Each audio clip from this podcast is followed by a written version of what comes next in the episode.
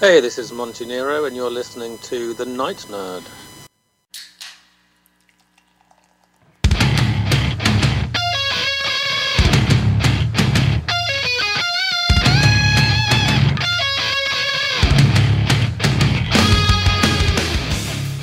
Welcome to the Night Nerd Podcast. I'm Host Lance. It's Friday. We're going to talk about the elephant in the room. All week we've been talking about the great Ed Asner, and he's I mean, great. Doesn't even begin to describe it. He he's done so many wonderful and iconic roles over the years. You know, we've talked about Mary Tyler Moore, we've talked about Lou Grant, we've talked about Captain Planet, The Boondocks, Gargoyles, Granny Goodness, everything like that at the very first of the week, if you remember, so long ago, I said that there are going to be times throughout this this whole week, through all these shows, you're going to go, "Oh yeah, I know that guy," and probably the most uh, eureka moment, I think, is is what you say there. For people to realize that they know who Ed Asner is, is when we talked about Up, the the Pixar film. So today we're going to talk about that. We're going to talk about Up and all its wonderfulness and how it really kind of helped introduce Ed Asner to a whole new generation.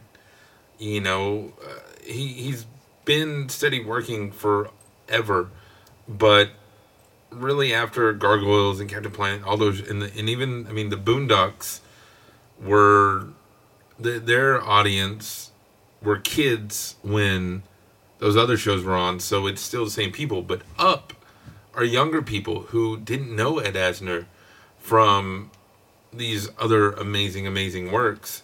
So let's let's talk about Up. Up, like I said, it's a Disney Pixar film. It was released uh, May 29th of 2009. It seems so long ago. And it was a hit. I mean, the budget on it was about 175 million, but the box office on it was 735 million. So it made lots of money. And people loved it. Uh, Rotten Tomatoes has a 98.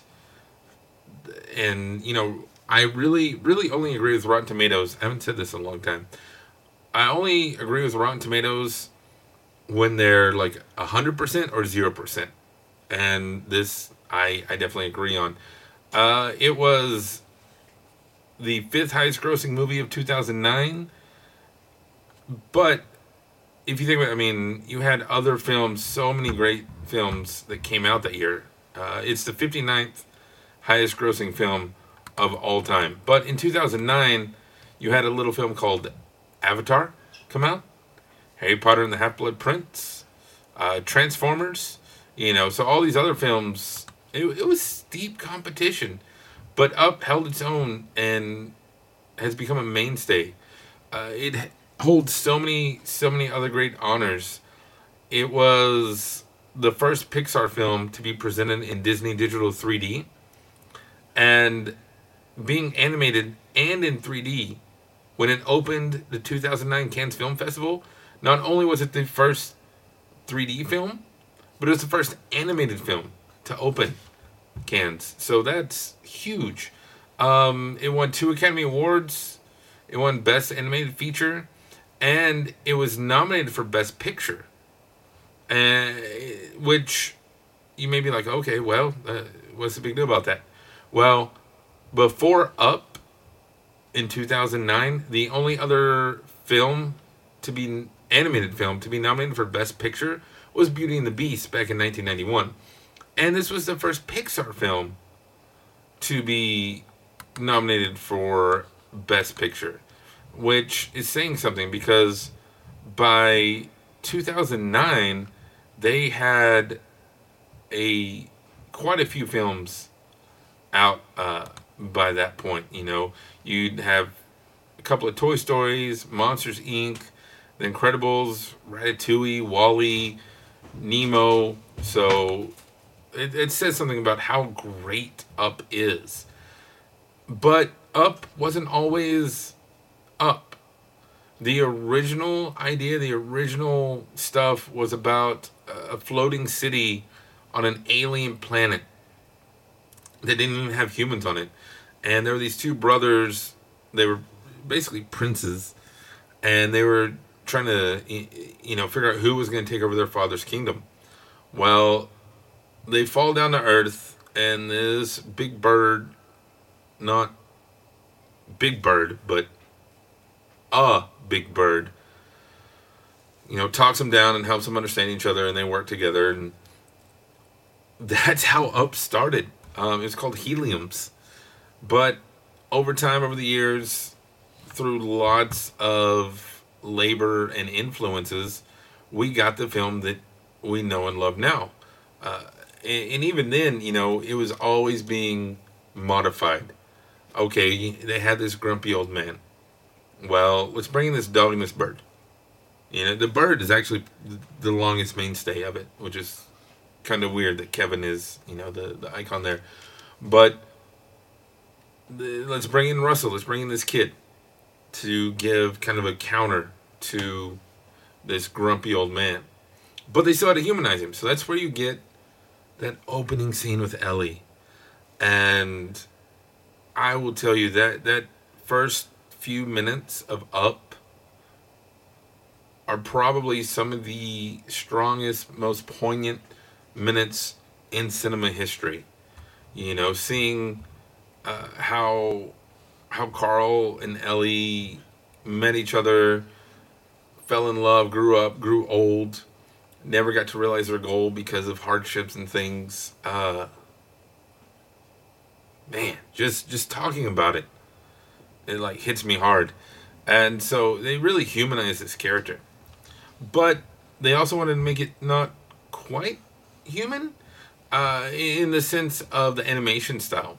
You know, Pixar's always strived for grounded ish reality, but not with Up. I mean, Carl was only three heads tall, which in animation is is not normal at at all. Like five to six heads is an adult, but they wanted to do something different, you know, to really stylize it, and so that's why he's real blocky because he's been at home this whole time. He's been stuck in his house, and you have Russell who's just big and bubbly and has like a balloon head, and so so many things. And the balloons themselves were a work. They were actually one of the easier parts of the film to animate according to the animators, they said the hardest part was the the clothing and the stitching and everything that the human characters had because it was really hard to make it realistic. But the balloons, they, no problem. Except trying to figure out the balance there. So the they consulted some big brain people, uh, scientists and things as far as what it would take to lift a house and carry it around the world. And they were told it would take 23 million balloons. Well, if you're to have 23 million balloons, they're to be real, real small. So, they, you know, they kind of balance it out and figure out a good size. And the number they came up with were just over 20,000 for the liftoff sequence.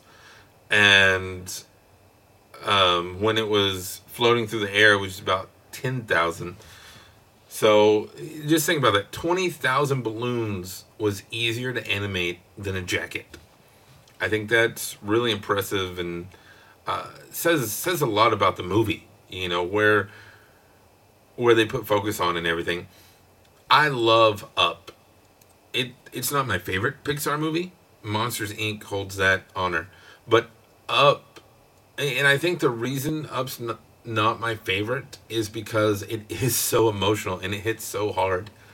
Uh, it's it's it's not hard to watch in the sense that like you know Schindler's List is hard to watch, but it's like that Shawshank Redemption almost where you know these characters are going through these struggles and they're like real struggles. These are things people go through, and it, it's hard to watch. People suffer for love and stuff. Uh, but it's handled well. It's an amazing, amazing film. If you haven't seen it, log into Disney Plus, pause The Mandalorian, go watch Up. It it's great. You won't you won't regret it. If you have seen it, let me know what you think about it. Is it your favorite Pixar movie? You can let me know in the comments below here on SoundCloud or on social media Facebook, Instagram, YouTube, Twitter, everything. Just look for The Night Nerd. Follow us on Twitch at Night Nerd Podcast. And make sure to check us out on Patreon, patreon.com slash the Night Nerd for all sorts of great exclusive shows on there. Um, it, it's fun. You know, I love talking about stuff like this. I, I did a whole week just now over Ed Asner. I'm pretty proud of that. If you have any questions, comments, concerns, or weekly topic suggestions, email me, nightnerd at thenightnerd.com. But otherwise, that's going to do it for us today. Again, my name is Lance. Thank you all so much for listening, and we will see you next time.